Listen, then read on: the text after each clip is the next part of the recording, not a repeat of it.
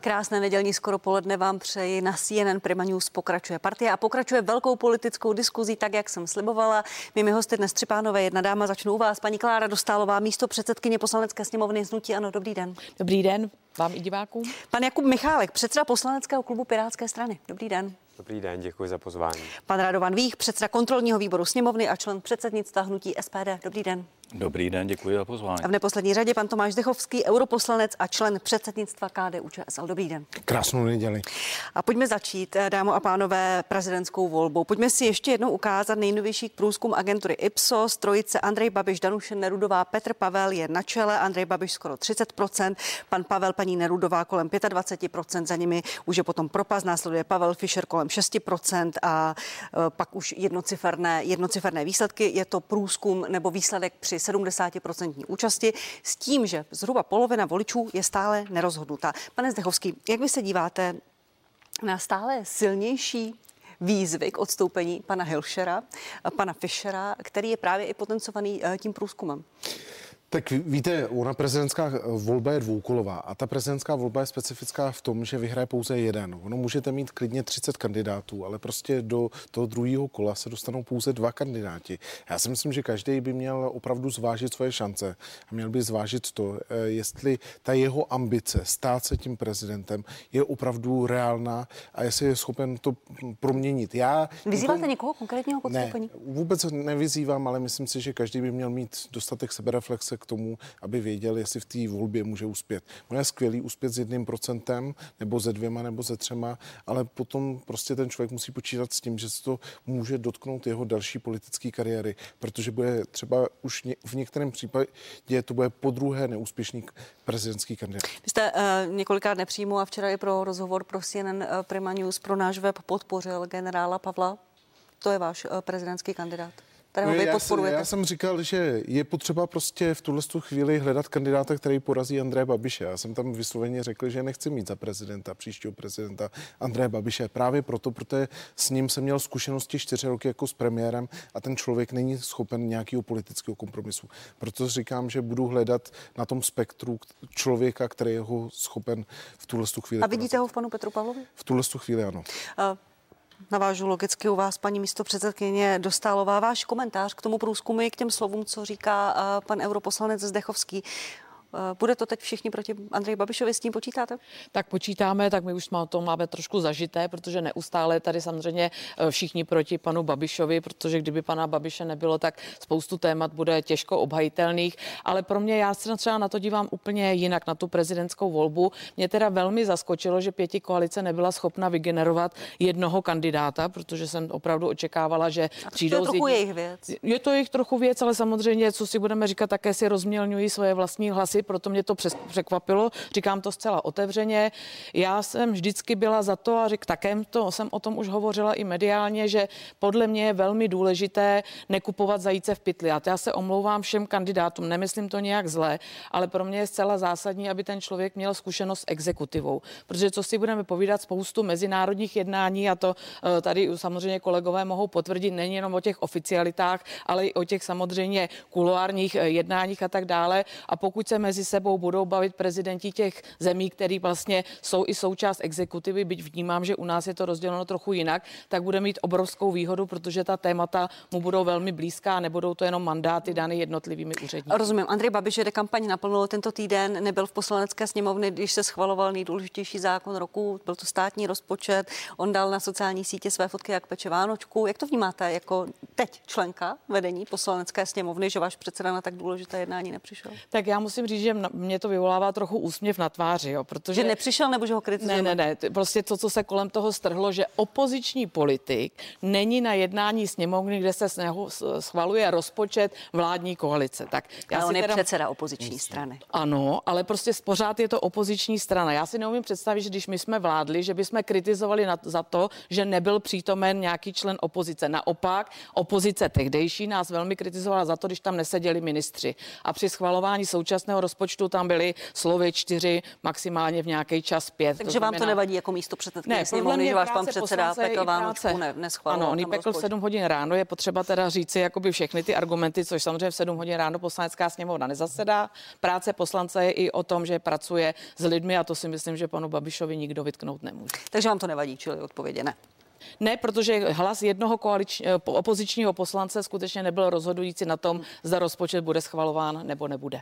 Uh, pane předsedo Michalku, na Pirátském fóru uh, vede vaše hlasování paní Nerudová, druhý je Petr Pavel, ještě nedávno byl za ním pan, pan Helšer. Zapojíte se Piráti vy osobně do kampaně některého z kandidátů na jejich podporu nebo ne? Mm, já osobně se zapojovat nebudu, je potřeba vycházet z toho, že volba prezidenta republiky je většinová. To znamená, ten kandidát by měl získat podporu většinovou podporu společnosti, což svým způsobem potom je těžší pro ty politické strany prosadit svého kandidáta. Třeba, když řeknu hnutí ano, tak hnutí ano, vidíme to na senátních volbách, tak je úspěšné třeba se 30-40%, ale tu ty, té většiny nedosáhne. Stejně tak stranický kandidát některé strany vládní koalice by to měl výrazně těžší. Čili využijeme to, jak je ta volba prezidenta republiky podle ústavy konstruovaná a snažíme se najít toho kandidáta, který bude opravdu reprezentovat většinu ve společnosti, který získá tu většinovou podporu. To si myslím, že je logický postup postup a nechme to i na, te, i na těch občanských kandidátech. Je jich tam poměrně dost, takže myslím si, že to je,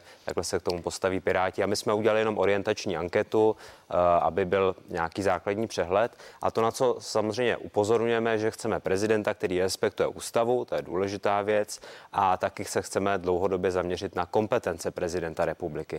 Protože když se zaváděla volba prezidenta republiky, tak se nenastavily, neopravily se ty chyby, které jsou dnes v kompetencích prezidenta republiky. Takže byste zpřísňovali nebo zpřesňovali ústavu? Chtěli bychom to udělat tak, aby prezident republiky skutečně měl manévrovací prostor, který mu náleží ale nesnažil se stát hege, hegemonem celé politické scény, aby to nedominoval pomocí toho, že bude tlačit na předsedu abych vlády. Vám, abych vám... Byly přesnější kompetence. A umenšovali byste ty kompetence? Spíš bychom je zpřesňovali a, a v některých případech bychom požadovali i třeba kontrasignaci nebo souhlas jiného orgánu. Hmm. Třeba prezident republiky dneska jmenuje celou bankovní radu a kdyby se špatně vyspal, tak si tam může najmenovat uh, nějaké osoby, které to nemusí myslet s Českou národní bankou dobře. A přece jenom kompetence České národní banky jsou takové, že když bude chtít, tak eh, může položit libovolnou vládu se svojí monetární politikou. Tady soudíte s názorem paní, eh, paní Danuše Nerudové, která říkala, že přesně takto by eh, kompetence prezidenta upravovala. Je ona tou vaší kandidátkou?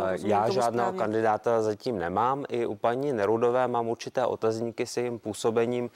Když třeba byla předsedkyní komise, která měla připravit důchodovou reformu, tak si myslím, že se to úplně nepodařilo dotáhnout do konce tak, jak to mělo být navrženo, protože máme tady velký problém s důchody a měl se vyřešit problém, kde vezmeme na ty budoucí důchody. A místo toho se rozdělili další peníze a dál se destabilizoval ten systém. Takže já doufám, že se z tohoto, řekněme, poučí a v, těch, v těchto věcech bude postupovat, řekněme, koncepčně. Děkuji, děkuji pane předsedo Michalku. Eh, pane předsedo Víchu, eh, eh, Jaroslav Bašta je druhým stranickým kandidátem po Andreji Babišovi.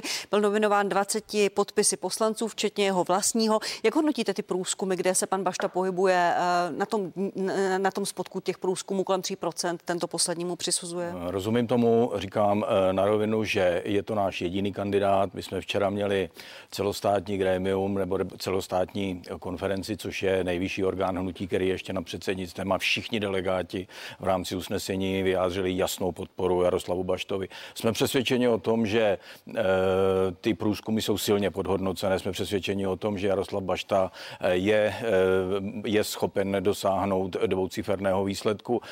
Myslím si, že ta vlastní kampaň začne až po novém roce jsme v druhé adventní neděli. Eh, myslím si, že to souvisí i s tím, že hnutí ano v současné době neakcentuje tu kampaně na plné obrátky, protože stále ještě naše vláda je v rámci předsednictví Evropské unie. Myslím si, že ty dozvuky po těch Vánocích a ten leden bude velice horký. Já jsem přesvědčen o tom, že eh, má náš eh, kandidát Jaroslav Bašta má velkou šanci na, na úspěch.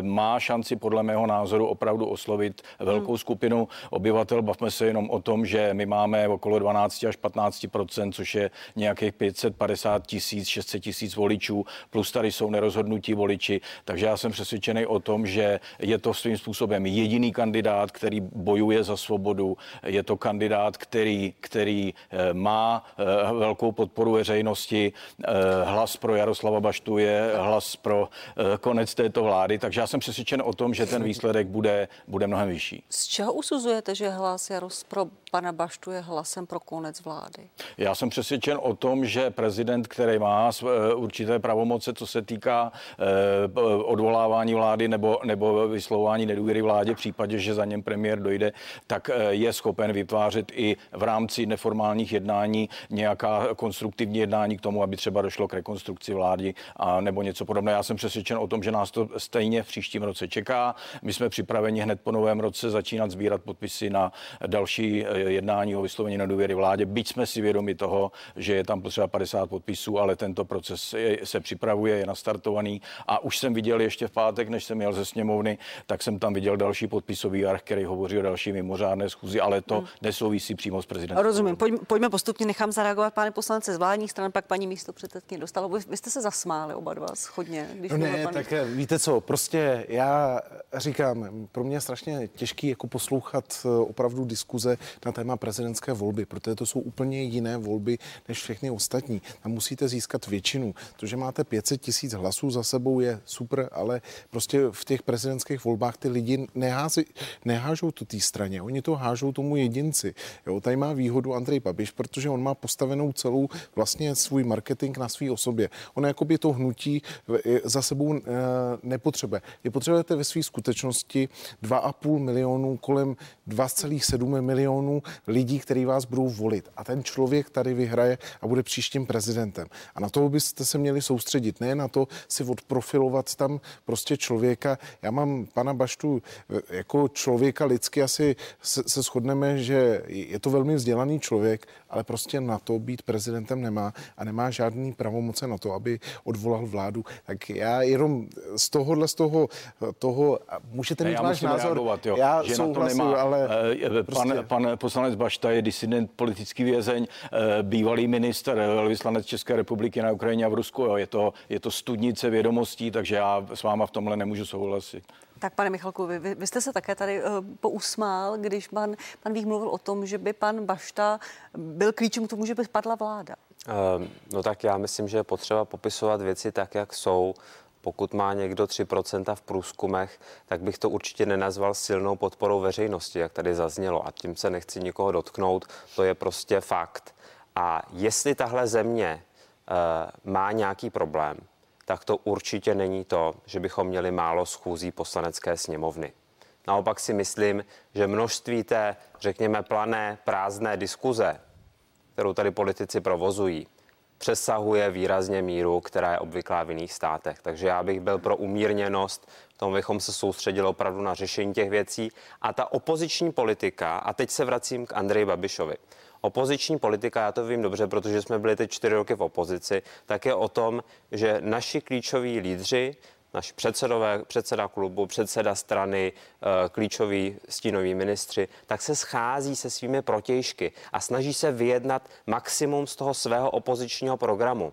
A tohle je něco, co eh, dělají někteří kolegové, řekněme na té úrovni řadových poslanců z ANO, méně to dělá paní kolegyně Šilerová a Andrej Babiš to nedělá vůbec. On se vůbec nesnaží prosadit svůj politický program, že v opozici a jenom to dělá prostřednictvím těch vystoupení, ale skutečně, když chci prosadit nějaký program a my jako Piráti, když jsme byli v opozici, tak jsme se scházeli s Adamem Vojtěchem, s řadou dalších e, lidí, s Andrejem Babišem, diskutovali jsme o rozpočtu, diskutovali jsme o pandemických opatřeních, když skutečně byla ta krize, přispěli jsme ale tady je to opravdu jenom rétorika a to je něco, co mě jako chybí. Já bych si přál, aby i, i kolegové z hnutí ANO to s náma řešili jako standardní opozici. Nejenom za tím pultíkem, to je hezké, tam si popovídáme, uh, ty názory tam zazní, je to v pořádku, ale aby tam byla i ta reálná politika, ta reálná snaha prosadit svůj program v politických jednáních. Děkuji, paní místo předsedkyně dostala. Pojďte na to reagovat. Vy naopak říkáte, že vláda se s vámi nebaví, pan Michálek říká, že vy se nebavíte ano. s vládou, tak jak to je? Jestli mohu, tak já opravdu jsem se omlouvám panu kolegovi, ale tak, jak jste to řekl, tak to teda opravdu není, protože naše snahy jednat s koaličními představiteli vlády nebo s koaličními poslanci vždycky stroskotala. Proto my jsme prostě vždycky museli sáhnout k tomu, že jsme ta témata, která byla důležitá nejenom pro nás, ale pro, pro lidi, kteří se na nás obraceli, jsme dávali do schvalování bodu programu. Vy jste to pak vždycky nazývali obstrukcí. Pak jste nám zařízli i opoziční okénka. A když už jsme se konečně dohodli, a já jsem moc ráda, že jsem na to našla téma s paní předsedkyní Pekarou, že opoziční okénka budou, tak se podívejte, co se ve čtvrtek stalo. Vy prostě nejste schopni ani připustit to, že se projednají opoziční návrhy. Normálně nás zaříznete v průběhu to, že jste navrhli procedurální hlasování. Poslanci sedějí v lavicích a odhlásej se, aby jsme to nemohli projednat. Tak o jaké komunikaci to tady mluvíte? A jak můžete vůbec říct, že nepře- nekomunikuje paní předsedkyně Šilerová, která komunikuje neustále se všemi? A já sama mohu za sebe říct, že už nevím, kde všude mám vyvěsit na návěstích, že bych hrozně ráda komunikovala o stavebním zákoně a nic. Pa, paní, Nikdo se se mnou o tak. tom nebaví a také bych hrozně ráda komunikovala s koaličními vládními tak, Ale kolik bylo tedy schůzek Andreje Babiše jakožto lídra opozice s premiérem Fialou, kde by ho oslovil s tím, že tady jsou návrhy opozice, pojďme se o nich bavit, pojďme je Ve sněmovně jednají předsedové poslaneckých klubů a tam si myslím, že skutečně ta komunikace, ať je. už od Radima Fialy, od paní Šilerové, Takže... od pana Výborného, od vás, já si myslím, že Ale na spoustu to, věcí jsme se jenom, shodli. Je to vždycky jenom o programu a není to o té věci, že by opozice přišla, tady jsou naše návrhy, tady jsou, tady se to vylepšit a tak dále. Tak. Takže to je ta věc, která mi tam chybí. Děkuji. Děkuji. Ať to, ať to není jenom, eh, promiňte, ať se tady jenom nehašteříte o, o tom, jak eh, funguje poslanecká sněmovna, protože divák, eh, nevím, kolik, nakolik je to pro něj důležité, pro našeho diváka. Paní místo předsedkyně Dostalová, ještě jedna otázka na vás, to, co říkal pan Vích. Připojíte svoje podpisy svých poslanců pod uh, uh, nedůvěru vládě? Protože tam je potřeba 50, 50 eh, podpisů. Vy je máte, hnutí to SPD nechce to vyvolat. Takováto proklamace pro nás je opravdu důležité to, co vláda dělá. A my neustále prostě kritizujeme, v jaké situaci se vlastně ocitají čeští občané, ať už je to z pohledu, z pohledu energetiky, protože skutečně ty žalostné příběhy, a já doufám, že vy všichni kolegové chodíte do poslaneckých kanceláří, že máte tu zpětnou vazbu vlastně od těch lidí stejnou jako my. To, co se teď děje v oblasti dávek, kde prostě já tomu rozumím, že se musí samozřejmě zvýšit příspěvek na péči a všechny tyto terénní služby, protože se zvedají náklady těm všem poskytovatelům sociálních služeb. Ale proč to nezvednete i těm lidem? Když ten doplatek pro ty lidi, kteří se třeba starají o postižené děti, je prostě neuvěřitelný. Čili svoje, svoje podpisy ke schválení schůze o hlasování činit, o nedůvěře. Tak, tak to samozřejmě není, prostě pokud nám dají prostor, budeme spolu komunikovat, už jsme to tady říkali, k tomu není důvod, ale pokud se nebude nic dít a bude ta situace taková, že důchodci, který platil 1500 za elektřinu, elektřinu se to zvedlo na 6 tisíc jenom proto, že všichni drží zastropovanou cenu, aniž by sledovali, co se skutečně reálně děje s nákupem elektřiny jako takové, tak to samozřejmě pro nás je silný signál pro to, abychom se potenciálně připojili. Děkuji. Ještě dovolte jednu otázku k prezidentské volbě, protože ministerstvo eh, vnitra z těch 22 uchazečů uznalo pouze 9 lidí. Někteří se obrátili na soud, mimo jiné podnikatel Karel Janeček, který se cítí být poškozený a, a ukázal, že ministerstvo vnitra neuznalo ani jeho vlastní podpis. Pane europoslanče, není už to trošku bizarní vlastně? Tohle to je bizarní a taky bizarní je to, že někdo uzná podpisy poslanců, který už dávno v poslanecké sněmovně nejsou. Prostě celá ta volba a to sbírání, tohle to se musí, a jak říkal tady kolega, zpřesnit. Tady musí se jednoznačně říct, kdo bude kandidovat. A taky je trapný vidět opravdu podpisový archy. Některý kandidáti ukázali podpisový archy. Teď vidíte, že to je psaný jednou tuškou. On si ani, ani nedá jakoby snahu s tím, že by si měnil třeba tušku a vidíte, jeden rukopis. Teď tohle to už musí přestat. Říkáte, že si to ty kandidáti Janka falšovali, psali si to nějak sami. Už těch skandálů tady bylo desítky těch flasteneckých kandidátů, který si v obyváku to psali a ten druhý to na ně píchnul a pak si na tom udělal video, který má 300 tisíc zlídnutí. Teď je to úplně trapný. Prostě udělat tady takovouhle volbu, kde si prostě někdo sebere nějaký, nějaký databáze a podle nich si to píše večer v obyváku při koukání na ulici prostě a vyplňuje si tam ty okýnka. Ať opravdu se z, z volby prezidenta nedělá fraška. Tak promiňte, a jak to upravit v tom volebním zákoně, aby se toto nedělo, to, co popisujete? Já si myslím, že první věc, kterou bych tam udělal, že kandidát, který kandiduje, si nemůže sám podepsat ten ar, eh, archiv, aby mohl kandidovat. Si myslím, že by měl mít důvěru, dostatečnou důvěru všech ostatních. A druhá věc je, když sbírám opravdu podpisy, tak je pojďme sbírat třeba digitálním způsobem, nebo pojďme najít nějakou nějakou jinou volbu, protože vyřadit jako kandidáta pane Janečka, i to se musíte smát kvůli tomu, že jste nepřečetl dvojku a jeho vlastní podpis vyhodit. Teď to z mýho pohledu, už to, že si to podepsal, je jedna věc, ale druhá věc je opravdu jako někoho zkoumat rukopis, jestli to podepsal, jak to podepsal. Já jsem byl u jednoho stánku eh, v Karlových Varech. Hodinu a půl během pracovního oběda jsem se na ten stánek koukal. Víte, kolik k tomu kandidátovi podepsalo to lidí? Jeden jediný člověk. A ten kandidát odevzdal 50 tisíc hlasů. Jestli takhle fungovali... Čí to byl stánek? Jeho všechny, já už jsem to psal na sociálních sítích. Jestli takhle fungovaly všechny stánky v České republice, tak eh, Bůh ochraňuj tuto republiku. Čí to byl stánek? No, jednoho z kandidátů který nemá příliš mnoho procent. Pane Víchu, zpřesňovat volební zákon nebo ne? Já si myslím, že... Aby, abychom potom že, že nebyli svědkem tady takového handekování. Já mám také ty zkušenosti. Eh, jsem v sedm let eh, členem eh, našeho politického hnutí. Sbíráme petiční podpisy nebo sbíráme podpisy na petiční archy. Pokud mám někde nějaké, nějaké, nějaký meeting, tak jsem schopen za to odpoledne nazbírat okolo 350-400 podpisů jako max, takže z toho vyplývá, kolikrát bych to musel dělat a jak dlouho bych to musel dělat. Takže se sbírá 50 tisíc podpisů není žádná legrace, to musí být dlouhodobě eh, dopředu připravované, taky se domnívám, že je potřeba zpřísnit to, aby v podstatě kde jaký poslanec se mohl, nebo senátor se mohl podepsat v podstatě několikrát, nebo v podstatě to podepsat každému tomu kandidátovi. Takže já jsem eh, před, přesvědčen o tom, že je, že je na pořadu dne eh, nějakým způsobem se, se podívat na volební zákon. Jsme připraveni k tomu jednat, jsme připraveni se zúčastnit nějakých kulatých stolů. Myslím si, že také nemůžou podepisovat archisenátoři, kteří, kteří dávno již nejsou senátory, protože jim. Nebo poslanci, tak jak to bylo v případě třeba paní Rohanové. Takže my jsme Děkuji. připraveni jednat o změnách volebního zákona. Víte, jak už jsem řekl, eh, pane Michalku, že tu debatu otevřete eh, hned po volbách, že se chce na to se svými podřízenými na ministerstvu vnitra podívat. Má to i vaše podporu Pirátů? Já si myslím, že to je rozumný postup. Máme tady soudy, které to řeší, to znamená, tam vyplyne najevo a ty soudy už to říkali někdy, že třeba jeden poslanec nebo jeden senátor nemůže podepsat 10 kandidátek a, a tímhle s tím způsobem postavit dalších 10 kandidátů do volby. To je samozřejmě nesmysl a je potřeba, aby ministerstvo vnitra tyto, eh, tyto instrukce respektovalo. Pokud došla k nějaké chybě v lustracích kandidátů, že tam bylo napsáno nějaké číslo, tak to se snad dalo odstranit, protože oni mají přístup do evidence obyvatel. Předpokládám, že je mohou používat pro, pro tento účel, tak to je, považuji za nějaké administrativní pochybení, ale bavíme se o jednom podpisu z 50 tisíc, takže asi to není nic. Tak on na to pan Janeček úplně, eh, ukázal tu bizarnost té situace, že nebyl uznán ani jeho vlastní tak, podpis. Takže... Děkuji. Eh, paní místo předsedkyně, zpřesňovat případně jak? Tak eh, určitě je potřeba to otevřít, pokud se to bude projednávat napříč politickým spektrem, pokud to zase nebude přetlačovaná jedny vůči druhých, protože si myslím, že takovéto změna zákonu by skutečně měla být napříč politickým spektrem. Určitě by to chtělo nějakou štábní kulturu. Já jsem třeba nepochopila, teď se tady fakt bavím, ale o jednom podpisu to naprosto souhlasím, mohlo tam být spoustu jiných pochybení. Proč se nevyužila ta výzva na doplnění, když to mohli doplňovat i ostatní kandidáti? Proč, pokud se teda zjistilo takovýhle pochybení u jednoho číslička, tak proč vlastně vlastně eh, se teda neobrátil ten tým na ten tým toho eh, kandidáta a nedalo se to odstranit. Ale to tady je pořád samý ale, ale, ale. Takže určitě pro tu štábní kulturu v těchto věcech jsme, ale pouze pokud se to skutečně bude diskutovat se všemi politickými stranami, které jsou aktuálně na scéně. Tak děkuji vám, děkuji vám. Pojďme, pojďme na, na vládu a změny ve vládě. Já začnu u vás, pane europoslanče Zdechovský. Uh, pan Petr Halík stále není ministrem životního prostředí. Marian Jurečka, váš předseda, stále uh, zastává funkce dvou ministrů. Uh, Policie podezřívá ex-náměstka brněnské primátorky vašeho pana místo předsedu Hladíka z ovlivňování privatizací majetku města Brna. Bude pan Hladík ministr?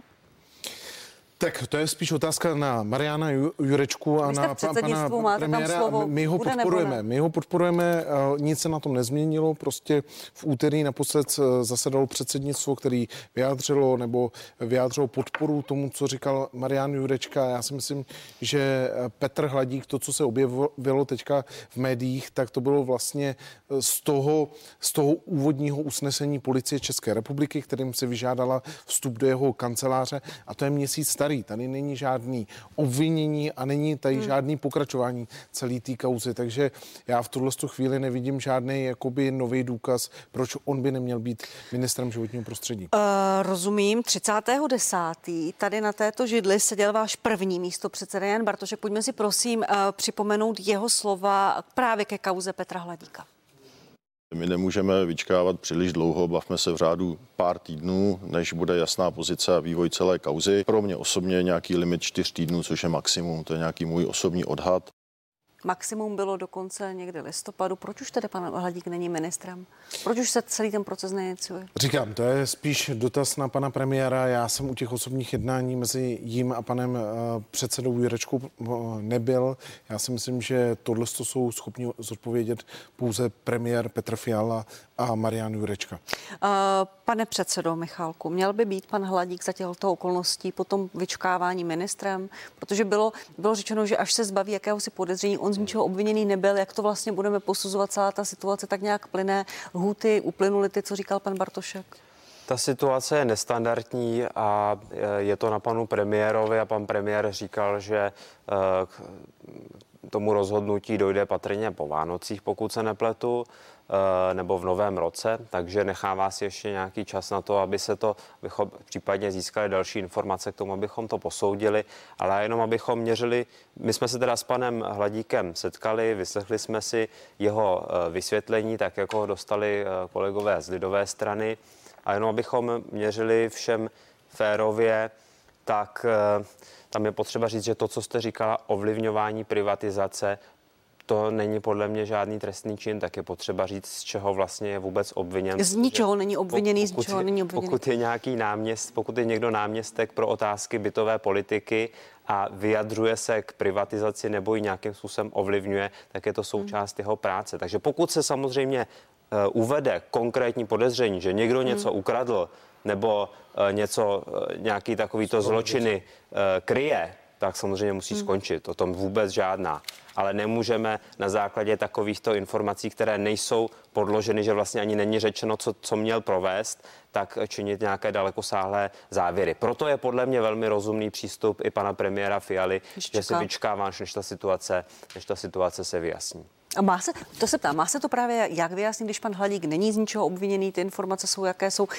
Zbaví se někdy toho podezření, vyjasní se to vůbec? Jako no, z hlediska právního, vy jste právník. Uh, tak uh, policie má buď možnost zahájit nějaké úkony, anebo žádné úkony nezahájí a pak je potřeba hmm. vycházet, v podstatě ten člověk je z právního hlediska je nevinen až do pravomocného odsouzení samozřejmě, tak. ale na druhou stranu zde se bavíme o politické kultuře a o tom, že bychom měli, a máme to i v programovém prohlášení, že chceme nominovat eh, kandidáty, kteří jsou bezúhodní a za které se samozřejmě mohou všichni postavit. Takže toto je logický z mého pohledu postup. Názor opozice, pane Víchu, je, je správně, že pan, pan eh, místo předseda Hladík není ministrem, je to správné to čekání? Tak je to nestandardní, já si jenom vzpomínám předcházejícím volebním období, co tady bylo eh, za vyjádření ze strany současné vládní koalice k tomu, když jeden, jeden minister řídil dvě ministerstva určitou dobu. Dnes je jsme v situaci takové, že pana Jurečka vlastně svým způsobem řídí ministerstva tři, protože on je zemědělec, řídí ministerstvo práce a sociálních věcí, je ministerstvo životního prostředí. Počkejte, a jak, jak, jak, jak, jak, z čeho vycházíte, že řídí ministerstvo protože zemědělství? Já, já, se, já se přiznám, že jsem pana ministra, ministra zemědělství viděl na mikrofonu v poslanecké sněmovně snad jednou, takže svědčí to o... o Počkejte, ale to, ne, to neznamená, že neřídí ministerstvo. Ministerstvo se přeci neřídí přes mikrofon v poslanecké Dobře, sněmovně, ale to se na mě na rovinu, že, že pan ministr Jurečka je odborník na zemědělství. To, Chtěl bych to, říct jedno, to, že to svědčí. To, to máte asi pravdu, ale já jsem předseda dozorčí rady státního zemědělského intervenčního fondu který spadá do gestce ministerstva zemědělství a samozřejmě jednám Nechte mě domluvit. s ministrem zemědělství. A pan ministr já jsem vám taky neskákal. A já vás potom, pane Zdechovský, jako člena KDU ČSL nechám reagovat. Svědčí to i o personální vyprávěnosti, personální vyprázdněnosti eh, KDU ČSL a já jsem přesvědčený o tom, že by měla být stěna presumpce viny a že Petr Hladík by neměl být jmenován, jmenován ministrem, protože v případě, že se potom objeví, že opravdu tam byly nějaké vazby na tu, na tu kauzu s tě, kupčení s těmi byty, byť já nechci předjímat rozhodnutí soudu, tak si myslím, že by to byl zásadní důsledek pro, pro uh, podstatě vyslovení nedůvěry vládě, anebo nějaký, nějaký ně, eh, další věci, které by se mohly dít s tím, že ta vláda by prostě nebyla důvěryhodná s tím, že tam má v té době tohoto, tohoto člověka na pozici ministra.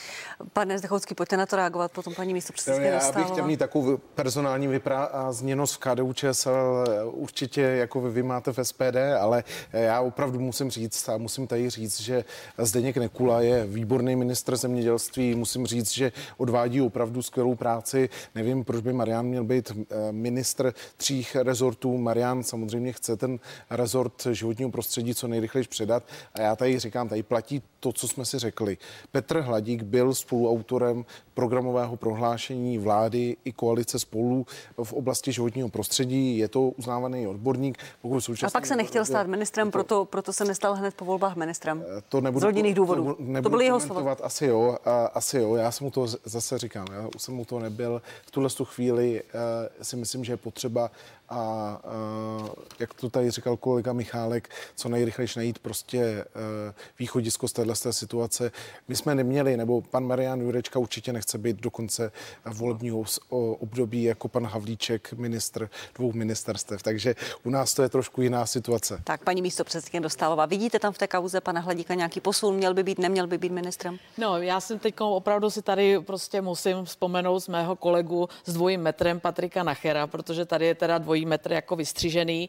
Vemte si, že já jsem vám to vztáhnu na svou kauzu, ať se prostě bavíme konkrétně. Já jsem taky nikdy nebyla obviněná ani obžalovaná, dokonce mám osvobozující prostě vyjádření policie, že se nikdy nic nestalo, ani trestný čin, ani podvod, ani zneužití a jakou jsem byla předmětem kritiky ze strany koaličních poslanců. Já tohle ale dělat nebudu. Podle mě prostě je tady presumpce neviny. Pan Hladík se musí samozřejmě nějakým způsobem ospravedlnit eh, nejen v očích veřejnosti, ale zejména v očích eh, politické veřejnosti to znamená ke všem těm stranám. Já jsem třeba nabídla všem dialog, pokud se chtějí seznámit eh, s tím mým případem. Eh, co si myslím je, že to je prostě politická zodpovědnost KDU. Ty tady teď za pana Hladíka dávají tu hlavu na ten pomyslný špalek a pokud se to samozřejmě ukáže v průběhu toho prošetřování, ale tady upozorňuji, že to bude dva, tři roky trvat, že to opravdu není otázka jednoho měsíce, aby bylo prošetřena takhle významná kauza, která je v tom Brně prošetřovaná. Takže eh, z mého pohledu tedy politickou zodpovědnost, ať si z toho vyvodí eh, KDU reakce na to, co říkal pan předseda Vých. Pro, promiňte, on říkal, že pro politika platí presumce viny a tady se to dá jednoduše vztáhnout a jednoznačně na Andreje Babiše. No, eh, podle mě to takto není. Rozhodnout o vině či nevině musí jenom soud. A na tom se tady A to, že v rámci možný, politické, promiňte. Se usmívali nad těmi věcmi, když samozřejmě také se může kdokoliv z vašich kolegů dostat do těchto, tak buď tady rozporujete soudnictví v České republice, anebo ne. Já ho nikdy jako demokratka, já se tak skutečně cítím, rozporovat nebudu, takže pro mě je zásadní rozhodnutí rozhodnutí soudu. A buď je ten člověk vinen nebo není vinen. A je, pokud nepadlo rozhodnutí soudu, prosím, koukejme se na ty všechny lidi jako na nevinné. Tak si můžeme nazývat potom demokratickou zemi. Děkuji. Pojďte, pojďte reagovat, pan Michálek, potom pan Zdechovský. No, jeden zásadní rozdíl je ten, že pokud vím, tak nikdo z nás, Pirátů, eh, si eh, nelegálně nevyžádal dotaci 50 milionů korun na svůj hotel. Vy víte, pane předsedo, Takže... že to je nelegálně vyžádaná dotace? Ano. Ja, a jak to víte? Vy jste soudce? Um, jsem právník. Je, aha, pardon, tak já jsem myslela, že to o tomto rozhoduje soudnictví a ne právníci, protože co právník, to jiný názor, omlouvám se. Určitě, ale myslím si, že každý jsme schopný se udělat svůj názor. No, vidíte. A pokud budeme čekat. Tak je to váš názor, ale není to rozhodnutí o tom a nemůžete tady přece na kameru tvrdit, že on nelegálně cokoliv žádal. Není to pravda, rozhodne o tom až soud. Tak prosím, vyvarujme se těchto závěrů. A jakou jste v ANO teda vyvodili? Vy jste mluvila o tom, že se má vyvozovat politická odpovědnost za to, když eh, někdo je v nějaké takovéhle kauze. Tak jakou politickou My jsme nic takového nikdy neřekli, že se má vyvolovat. Vy jste říkala, KDU ano, si vyvodí se, politickou Pokud se projeví, že potom byl mm. samozřejmě to obvinění, on ale není obviněn mm. ani obžalován nic, ale pokud by se v průběhu času potvrdilo, že se bohužel do něčeho mhm. zamíchal, mm-hmm. tak tu politickou odpovědnost si vyvodí strana. A, jak... a my žádný rozhodnutí o tom, jestli uh, pan Babiš měl nebo neměl oprávněnou dotaci, nemáme. A to pokud bude odsouzen, tak jako vyvodíte žádný, politickou žádný odpovědnost? co by kdyby. Já jsem opravdu Žádnou. přesvědčená o tom. Jako vždycky. Ale prosím vás. Tak, pane Zdechovský, eh, vyvození politické odpovědnosti. To vlastně může trvat velmi dlouho. Pan Hladík z ničeho obviněný není, není obžalovaný. Eh, ta kauza se může táhnout velmi ano, dlouho. A takhle bychom mohli tady vzít každýho, každý, kdo byl podezřený. Klára Dostálová správně zmínila svůj případ. Ona byla taky podezřelá, taky prošla eh, roka půl jakoby nějakým vyšetřováním. Pak bylo uznáno, že to bylo nedůvodný, takže byla podezřelá. To znamená, že v tuhle chvíli nemá žádný důvod, proč by neměla být místo předsedkyně poslanecké sněmovny a poslankyně, protože se ukázalo to jako nedůvodný. Pan Hladík byl podezřelý, v současné době není z ničeho obviněn, tudíž pojďme jakoby dál. Tohle je omílání. Já bych mohl zautočit na teďka krásná smeč eh, na pana Babiše. Tady je nějaký, uzna, tady je nějaký uh, konec vyšetřování OLAFu, je tady rozhodnutí Evropské komise, ale tohle to není tahle debata. Já si myslím, že tahle debata má být o nějakých principech a ty principy jsou stále, ať si říkáme, co chceme, tak jsou stále prostě dodržený. Kdyby pan Hladík začal být eh, trestně stíhán, tak v tu chvíli opravdu říkám, KDU ČSL by ho nenominovala a já myslím, že tak, jak ho znám, tak by měl i dostatek on sebereflexe k tomu, že by nekandidoval. Pane Vichu, jste chtěl ještě Já jsem chtěl jenom krátkosti. Myslím si, že by to mělo být vyřešeno rychle, protože vaše vláda, předseda eh, Evropské unie, je tady řada různých jednání v různých formátech a myslím si, že ministerstvo životního prostředí by mělo být velice rychle obsazeno kvalitním kandidátem ze strany KDU ČSL a je to odpovědnost vaše, je to odpovědnost premiéra. Děkuji vám k tomuto tématu. Pojďme, pojďme na energie. Věříte, já začnu vás, pane Zdechovský, jste zástupcem Evropského, v Evropském parlamentu. Věříte, že se Evropa dohodne 13.12. na nějakém řešení uh, směrem k zastropování uh, uh, energie? Najdeme, najde tam Evropa společné řešení navzdory tomu, že každá země má jiné, jiné plány, jiné cíle, jiný mix? Tak proto, jestli najdeme společné řešení, bude klíčový tenhle ten týden a jednání diplomatů. Jsou na stole tři různá řešení, tři různý pohledy. Ten pohled v současné době jsou ty tábory rozdělený na, na tři eh, různé směry. Já si myslím, že tak, jak jsme našli i v otázce sankcí, tak, jak jsme našli i v otázce uh, řešení vlastně těch základních parametrů energetické bezpečnosti, to znamená odstřižení od Ruska, od plynu a tak, tak si najdeme to řešení na úrovni uh, evropské. Ale já osobně třeba vidím, že to bude hodně těžký, že opravdu bude muset výrazným způsobem uh, teďka české předsednictví na pomoci tomu dialogu. Uh, jakým způsobem, jakým směrem? Protože je tady Německo, které má nějaké svoje zájmy, paroplynové eh, elektrárny, proto blokuje ten eh, strop na plyn. Je tam vůbec nějaká možná dohoda, pokud vidíme silné Německo z jeho zájmy a z jeho plány? Já si myslím, že tady Česká republika opravdu musí víc vsadit třeba na dialog s, s státy, který to vidějí podobně jako my, nebo mají uh, ty zájmy trošku podobnější jako my, ať už je to Francie, Itálie, Španělsko, Portugalsko a snažit se prostě s nima přesvědčit německý diplomaty. I ta německá pozice v současné době není neměnitelná, ale bude tam muset dojít k nějakému ústupku, který ty Němci prostě požadují. A já si myslím, že evropské řešení, a ve všech krizích se to ukazuje, je prostě jedno z nejlepších možných. Ukázalo se to při řešení třeba covidové situace, kdy se dojednal společný nákup vakcín, ukázalo se to při dalších krizích. Takže to evropské řešení já ho osobně preferu, protože jestli začne válka mezi členskými státy o to, kdo komu zadotuje a kdo komu pošle jaký dotace, tak opravdu... Uh, to už trošku vidíme, protože no, když vidíme, a, jak je Německo jedná, co a, se schválilo, balík 200 miliard euro pro firmy. A to bude prostě neskutečný dopad i na českou ekonomiku a na menší hmm. ekonomiky, které si to nemůžou dovolit.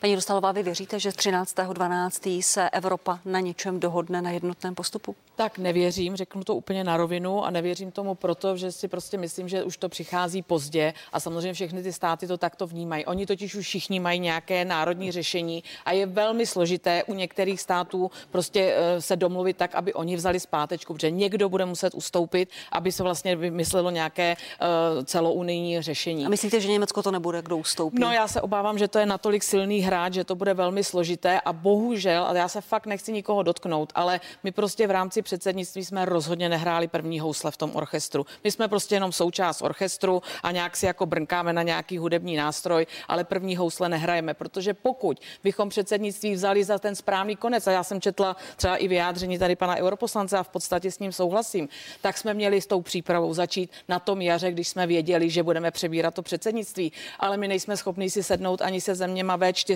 a zkusit vytvořit protitlak proti některým zemím, nebo ty země, o kterých hovořil pan europoslanec, proč ne? Ale teď mít kdo, představu, kdo zaspal vláda? pan Síkala, pan premiér, kdo tady zaspal, No určitě to říkáte? vláda, samozřejmě pan minister Síkala a teď zase, pan minister Síkala nikdy neměl zkušenost s exekutivou, nikdy. Jo, a prostě je to vidět v tom procesu vlastně toho vyjednávání, že on opravdu není silný hráč na poli vyjednávání. Pak se pokusil to samozřejmě vzít na svá bedra tu energetiku úřad vlády, ale podle mě už do toho všichni naskočili pozdě. A teď se zkusit jako do těch silných ekonomik vlámat tím, že oni vemou svoje řešení zpátky, jim přijde trošičku naivní.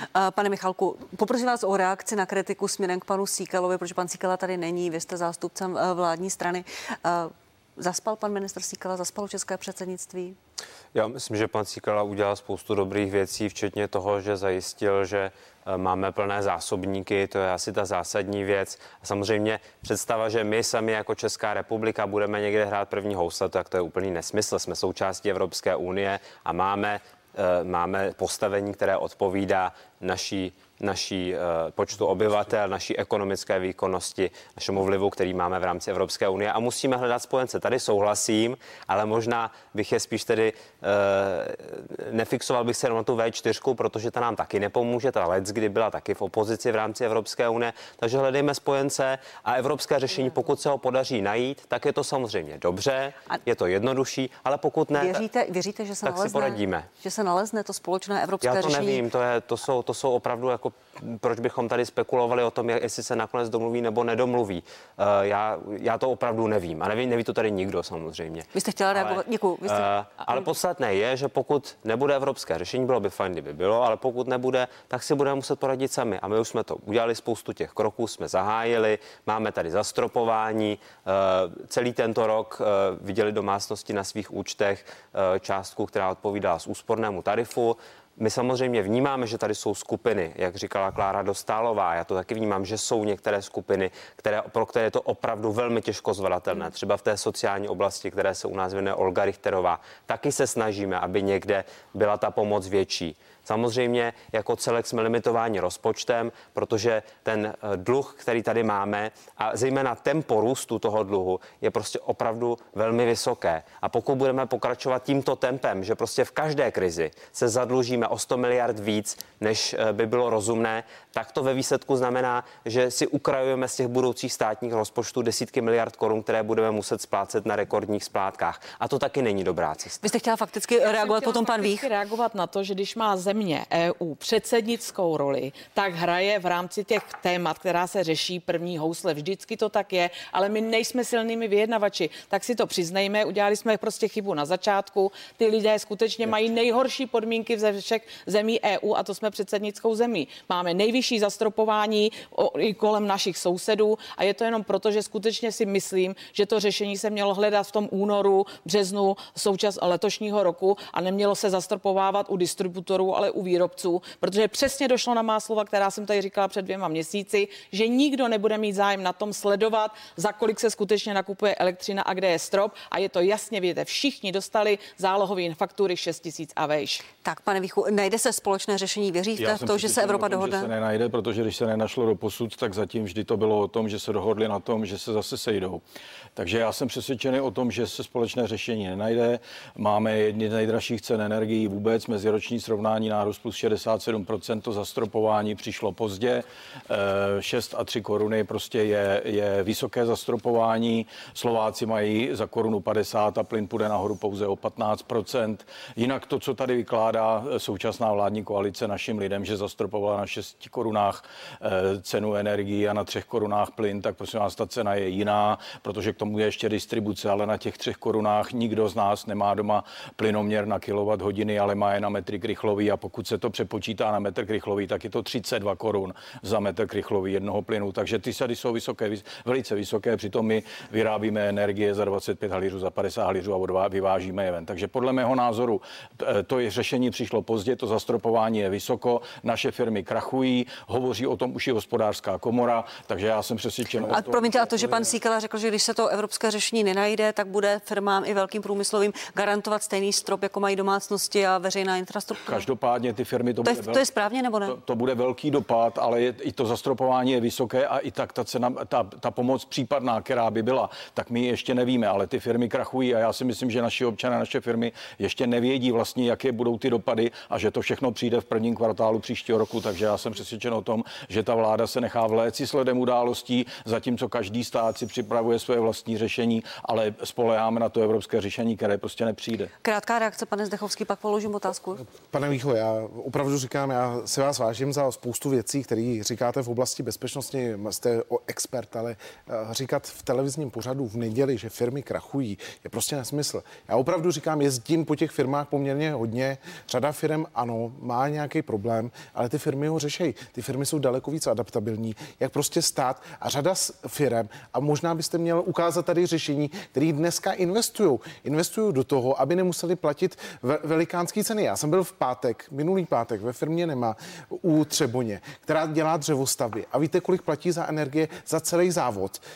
A má 100 zaměstnanců, platí 22 tisíc, teďka se jim to zvedne na 26 tisíc. Využili k tomu, že postavili všude soláry a postavili baterky a vlastně tu energii, kterou oni vyrábí, tak dodávají zpátky do fabriky. Já si myslím, že firmy krachují, to je takový jako ne, opravdu ne, ne, já musím reagovat, já musím reagovat. Nejstarší sklárna u nás, sklárna Novosad, zavřela. 310 let provozuje svoji činnost a zavřela jenom kvůli těm cenám plynu, takže nemáte pravdu a prostě jsou od odvětví, která opravdu jsou závislá na cenách Pane energií a ty firmy spoust, zavírají, ty firmy propouštějí. Spousta firm, Nemáte pravdu, nemůžu s vámi ano, souhlasit. ale spousta firm zavřelo i předtím a prostě zavřelo z, z jiných důvodů. Já jsem z Vysočiny, tam byly sklárny v Tasicích, ty v 90. letech úspěšní sklárny. Natočil se tam i film a taky zavřeli a pak musel přijít někdo, kdo je obnovil. Já si myslím, že tahle retorika jenom vytáhnout je jednu věc z toho segmentu a dělat z toho obrovskou tu. Je tady desetiprocentní nezaměstnanost, 15,